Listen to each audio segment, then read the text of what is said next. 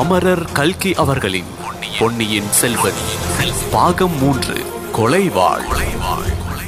நாற்பத்தி ஓராவது அத்தியாயம் மதுராந்தகன் நன்றி. முதன் மந்திரியின் கரம் மதுராந்தகன் மேல் பட்டதும் அவன் அலறினான். ஐயோ அப்பா செத்தேன் என்னை தொட வேண்டாம். என் கால்கள் போச்சு போச்சு என்றான். அனிருத்தர் அவனை தூக்குவதை நிறுத்திவிட்டு இளவரசரே தங்களுக்கு என்ன நேர்ந்தது? தங்கள் கால்களுக்கு என்ன நேரிட்டது? என்று கவலையோடு கேட்டார். என் கால்கள் முறிந்தே போய்விட்டன. நடக்க முடியவில்லை நிற்கவும் முடியவில்லை என்றான் மதுராந்தகன் முதன் மந்திரி திரும்பி பார்த்து அடே பல்லக்கை விடம் கொண்டு வாருங்கள் என்று தம் ஆட்களுக்கு கட்டளையிட்டார். பின்னர் ஐயா இந்த விபத்து எப்படி நேர்ந்தது? தாங்கள் மழையில் தனியாக கிடக்கும் காரணம் என்ன? தங்களோடு வந்த பரிவாரங்கள் எங்கே? தங்களை இவ்விதம் விட்டுவிட்டு அவர்கள் எப்படி போக துணிந்தார்கள்? அவர்களுக்கு என்ன தண்டனை விதித்தாலும் போதாதே என்றார். முதன் மந்திரி யாரையும் தண்டிக்க வேண்டாம். யார் பேரிலும் குற்றம் இல்லை மாலை நேரத்தில் குதிரை மேல் ஏறிக்கொண்டு நான் தான் தனியாக கிளம்பினேன். நதிக்கரை ஓரமாக போய்க் கொண்டிருந்தேன் திடீரென்று மழை பிடித்து கொண்டது. ஒரு பெரிய மின்னல் மின்னி இடி இடித்தது. குதிரை மிரண்டு ஓடியது. நான் இந்த மரத்தின் கிளையில் சிக்கிக்கொண்டு கீழே விழுந்து விட்டேன். குதிரை எங்கேயோ போய்விட்டது. விழுந்த வேகத்தில் கால் முறிந்து விட்டதோ அல்லது சுலுக்கிக் கொண்டு விட்டதோ தெரியவில்லை. எழுந்து நிற்கவும் முடியவில்லை. நல்ல வேலையாக தாங்கள் இந்த சமயம் இங்கு வந்தீர்கள் என்றான் மதுராந்தகன். ஏதோ தங்களுடைய தந்தை மகானாகிய கண்டராதித்த தேவர் செய்த புண்ணியம்தான். இந்த மட்டும் நான் இங்கே வரும்படி நேர்ந்தது. கொஞ்சம் பல்லை கடித்து கொண்டு பொறுத்திருங்கள்.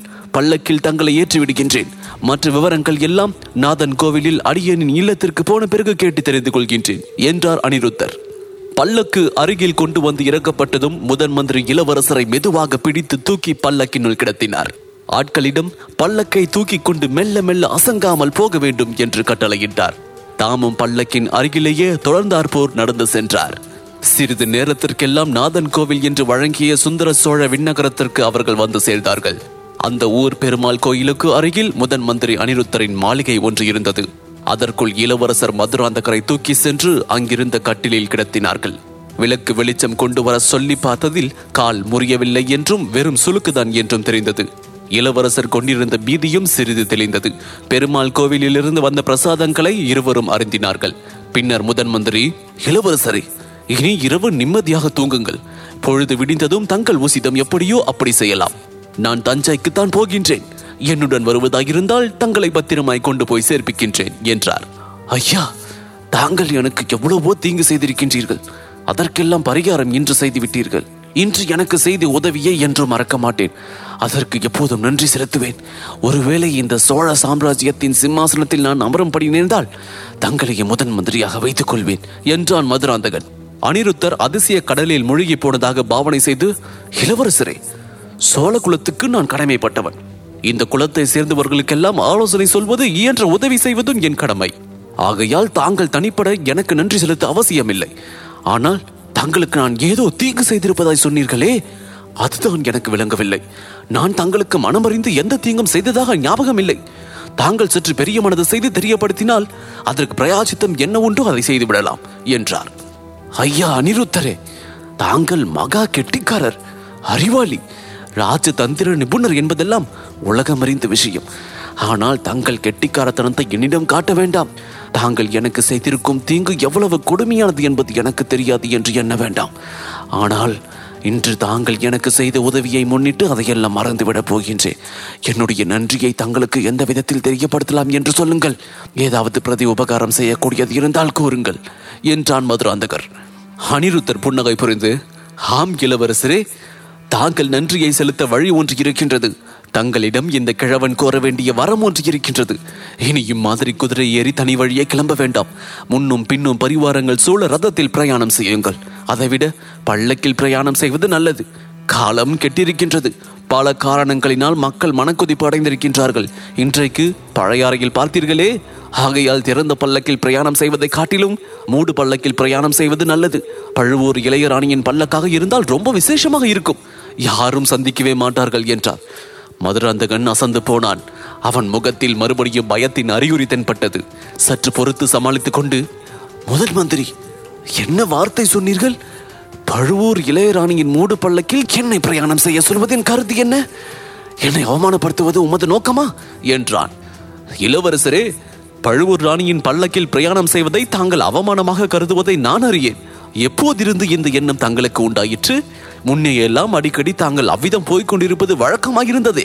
கடைசியாக கடம்பூர் சம்பவரையர் மாளிகைக்கு போய் திரும்பிய பிறகு இந்த நல்ல முடிவுக்கு தாங்கள் வந்திருக்க வேண்டும் என்றார் அனிருத்தர்.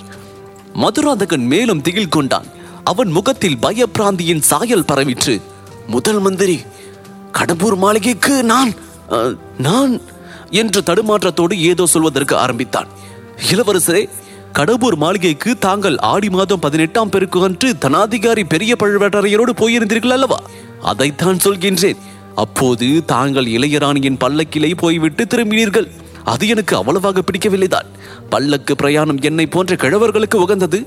உங்களை போன்ற இளைஞர் யானை மீதோ குதிரை மீதோ பிரயாணம் செய்வதுதான் உசிதம் ஆனால் குதிரை பிரயாணத்துக்கு தகுந்த பயிற்சி வேண்டும். தங்களுக்கு உடம்பு சரியானதும் நானே அதற்கு வேண்டிய ஏற்பாடு செய்கின்றேன் என்றார் அனிருத்தர். அன்பில் அனிருத்தரே ஜாக்கிரதை மேலும் மேலும் என்னை அவமானப்படுத்தும் வார்த்தைகளை சொல்கின்றீர்கள். இன்றைக்கு ஏதோ அந்த சந்தர்ப்பம் நேரிட்டு விட்டபடியால் எனக்கு குதிரை ஏற்றமே தெரியாது என்று முடிவு கட்டிவிட்டீர். ஏதோ ஒரு சமயம் பல்லக்கில் சென்றபடியால் எப்போதும் பழுவூர் ராணியின் மூடு பல்லக்கில் நான் போவதாக சொல்கின்றீர். உம்முடைய பிராயத்தையும் இன்றைக்கு நீ எனக்கு செய்த உதவியையும் நினைத்து பார்த்து பொறுக்கின்றேன் என்றார். இளவரசரே தங்களுடைய பொறுமை எனக்கு மிக மகிழ்ச்சி தருகின்றது. பொறுத்தார் பூமியாழ்வார் என்பது முதுமொழி. தமிழகத்தின் மாபெரும் புலவர் என்ன கூறுகின்றார்? அகழ்வாரை தாங்கும் நிலம் போல தம்மை இகழ்வார் பொறுத்தல் தலை. நிலம் தன்னை தோன்றுகின்றவர்களை பொறுத்துக் கொண்டிருக்கின்றது. பொறுத்துக் கொள்வது மட்டுமா? தோன்றுகின்றவர்களுக்கு தூய தண்ணீரையும் அளித்து உதவுகின்றது. பூமிக்குள் உள்ள இந்த குணம் பூமியை ஆள நினைப்பவர்களுக்கும் இருக்க வேண்டும். என்னை போன்ற கிழவன் ஏதாவது அனுசிதமாக சொன்னாலும் பூமி ஆள விரும்பும் தாங்கள் பொறுத்துக் கொள்வதுதான் உசிதம் என்றார் அனிருத்தர். ஐயா என்ன சொல்கின்றீர்? நான் இந்த சோழ சாம்ராஜ்யத்தை ஆள விரும்புவதாக குற்றம் சாட்டுகின்றீரா?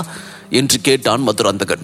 அவனுடைய உதடுகள் துடித்தன புருவங்கள் நிறைந்தன பயம் கோபமாகவும் ஆத்திரமாகவும் மாறி வந்தது என்பதற்கு அறிகுறிகள் தென்பட்டன. ஆனால் முதன் மந்திரியோ சிறிதும் பதட்டமில்லாமல் இளவரசரே குற்றம் சாட்டுகின்றேன் என்று ஏன் சொல்கின்றீர்கள்? தாங்கள் இந்த சோழ சாம்ராஜ்யத்தை ஆள விரும்பினால் அது எப்படி குற்றமாகும்? வீராதி வீரரான விஜயாலய சோழரின் குலத்தில் உதித்தவர் தாங்கள். மகானாகிய சிவஞான கண்டராதித்தரின் திருப்புதல்வர். இந்த சோழ சிம்மாசனம் ஏறுவதற்கு தங்களுக்கு பூரண உரிமை உண்டு.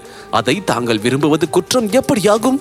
அது குற்றம் என்றும் ஆகையால் அதற்காக ரகசியமான சதி முயற்சிகளில் ஈடுபட வேண்டும் என்று யாராவது தங்களுக்கு யோசனை சொன்னால் அதை தாங்கள் நம்ப வேண்டாம். இளவரசரே இந்த கிழவனுடைய வார்த்தையை கொஞ்சம் செவி சாய்ந்து கேளுங்கள். தங்களுடைய பெற்றோர்களின் விருப்பம் ஒரு விதமாயிருந்தது தாங்களும் அதற்கு இணங்கி சிவபக்தியில் ஈடுபட்டிருந்தீர்கள். இப்போது தங்கள் மனம் மாறியிருக்கின்றது. அதை பற்றி குற்றம் கூற யாருக்கும் பாத்தியதை இல்லை. தங்களுடைய உரிமையை தாங்கள் பகிரங்கமாக கோரலாம்.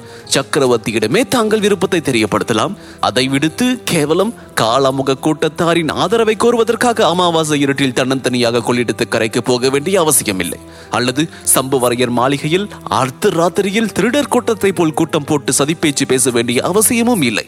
இந்த மாதிரி எல்லாம் தங்களுக்கு யோசனை கூறுகின்றவர்கள் தங்களுடைய பரம விரோதிகள் என்று வைத்துக் கொள்ளுங்கள் என்றார் அனிருத்தர். இப்பொழுது மதுராந்தகர் பெரும் குழப்பத்திற்கு உள்ளானார். முதன் மந்திரிக்கு இவ்வளவு விஷயங்களும் தெரிந்திருக்கின்றன என்று எண்ணிய போது அவனுக்கு உண்டான வியப்புக்கு அளவில்லை. அதே சமயத்தில் பீதி ஒரு பக்கமும் பீதி காரணமாக ஆத்திரம் ஒரு பக்கமும் பெருகிக் கொண்டிருந்தன. ஐயா தாங்களுக்கு இவையெல்லாம் எப்படி தெரிந்தது? எந்த துரோகி என்னுடன் சிநேகமாயிருப்பது போல் நடித்துக்கொண்டு தங்களிடமும் வந்து சொல்லிக் கொண்டிருக்கின்றான்? என்று கேட்டான். தாங்கள் அதை அறிய முயல்வதில் பயனில்லை. இந்த பரந்த ராஜ்யம் எங்கும் எனக்கு கண்கள் இருக்கின்றன. காதுகளும் இருக்கின்றன. நான் அறியாமல் எதுவும் இந்த நாட்டில் நடைபெற முடியாது என்றார் அனிருத்தர். அப்படியானால் சக்கரவர்த்திக்கும் இவையெல்லாம் தெரியுமா? என்று மதுராந்தகன் கேட்டான். இல்லை அவருக்கு தெரியாது. என் கண்களும் காதுகளும் தெரிவிக்கும் எத்தனையோ ரகசியங்கள் என் நெஞ்சில் பதிந்து கிடக்கின்றன. அவசியமும் அவசரமும் நேர்ந்தால் ஒழிய அவை வெளியில் வரவே வராது என்றார். ஆம் தங்களுடைய நெஞ்சகத்தில் எவ்வளவோ பயங்கரமான ரகசியங்கள் புதைந்து கிடக்கின்றன. அவை மட்டும் வெளியில் வந்தால் இந்த சோழ சாம்ராஜ்யமே நடுநடுங்கி போகாதா? என்றான் மதுராந்தகன். அவனுடைய குரலில் இப்போது இதற்கு முன் இல்லாத கபடமும் வஞ்சகமும் துணித்தன. முதன் மந்திரி அதை கவனித்தும் கவனியாதவர் போல் கூறினார் சக்கரவர்த்தி என்னுடைய ஆத்ம நண்பர். ஆனால் அவர் அறியாத ரகசியங்களும் என் நெஞ்சில் இருக்கின்றன. சுந்தர சோழர் கொடிய நோய்வாய்ப்பட்டிருக்கின்றார். பல காரணங்களினால் அவர் மனம் ஏற்கனவே புண்ணாகி இருக்கின்றது. சிற்றரசர்களின் சதிச்செயலை பற்றி அவரிடம் சொல்லி மேலும் அவர் நெஞ்சை புண்படுத்த நான் விரும்பவில்லை. அதற்கு அவசியமும் ஏற்படவில்லை. இளவரசரே தங்களுடைய காரியங்களை பற்றிய வரையில் நான் சக்கரவர்த்தியிடம் ஒரு நாளும் சொல்ல மாட்டேன். தாங்கள் நம்பியிருக்கலாம் என்றார். ஐயா அன்பில் அனிருத்தரே இந்த பேதை மதுராதகன் பேரில் தங்களுக்கு திடீரென்று இவ்வளவு அபிமானம் தோன்ற காரணம் என்ன என்று மதுராந்தகன் கேட்டுவிட்டு ஏளன சிரிப்பு சிரித்தான் இளவரசரே தங்களிடம் திடீரென்று எனக்கு அபிமானம் பிறந்து விடவில்லை. சுந்தர சோழரின் புதல்வர்களைப் போலவே தான் தங்களிடமும் நான் எப்போதும் அபிமானம் வைத்து வந்திருக்கின்றேன். அதை காட்டிக் கொள்வதற்கு இதற்கு முன்னால் சந்தர்ப்பம் ஏற்படவில்லை என்றார்.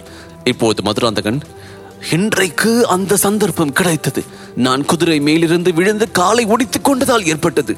ஆனாலும் சில நாளைக்கு முன்னாலேயே என்றால் என்னை அந்த மரத்தடியிலேயே கழுத்தை நிறுத்து கொன்று விட்டு வந்திருப்பீர் அல்லவா? என்றான். நாராயணா நாராயணா இது என்ன வார்த்தை இளவரசரே? என்று கேட்டார் அனிருத்தர்.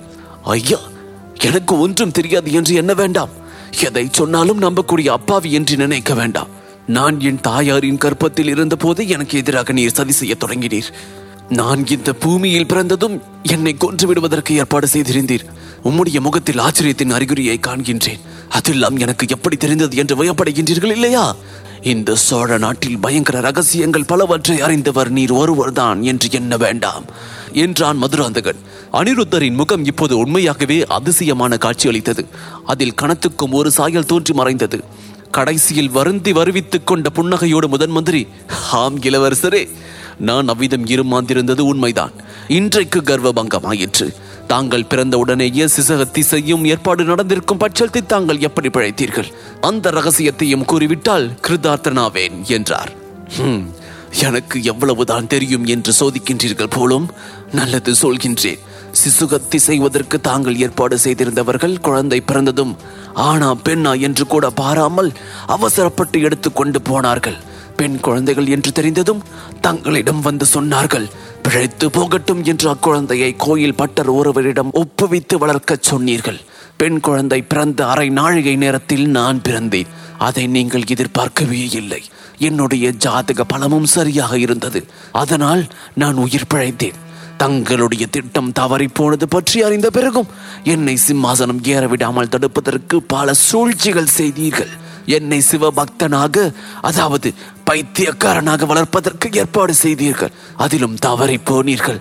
நான் தாங்கள் விரும்பியது போல் அவ்வளவு முழு பைத்தியக்காரனாகி விடவில்லை ஐயா முதல் மந்திரியாரே ஏன் இப்படி ஸ்தம்பித்து போய் உட்கார்ந்திருக்கின்றீர்கள்?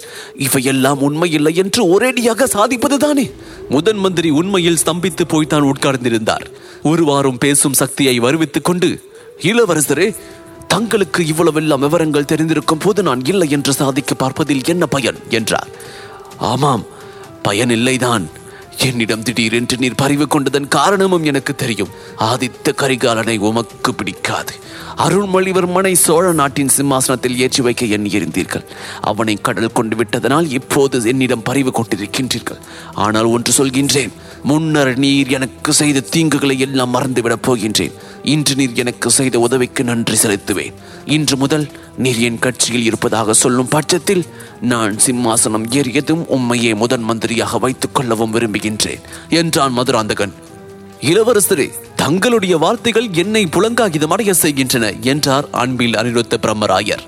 இதன் தொடர்ச்சியை நாற்பத்தி இரண்டாவது அத்தியாயம் சுரம் தெளிந்தது. இதில் தொடர்ந்து கேட்கலாம். இந்த தொகுப்பினை உங்களுக்காக வாசித்து நான் டிஜே முருகா. இன்ஸ்டாகிராமில் என்ன ஃபைண்ட் செய்யுங்க. முருகன் டாட் டிஜே மற்றும் ஃபேஸ்புக்கில் ஃபைண்ட் செய்ய இந்த சவுத் ரேடியோஸ் ஆப்பினுடைய இடது பக்க மேல் மூலையில் உள்ள ஷேர் பட்டனை கிளிக் செய்யுங்க. மீண்டும் மற்றொரு பாட்காஸ்டில் சந்திப்போம். நன்றி வணக்கம்.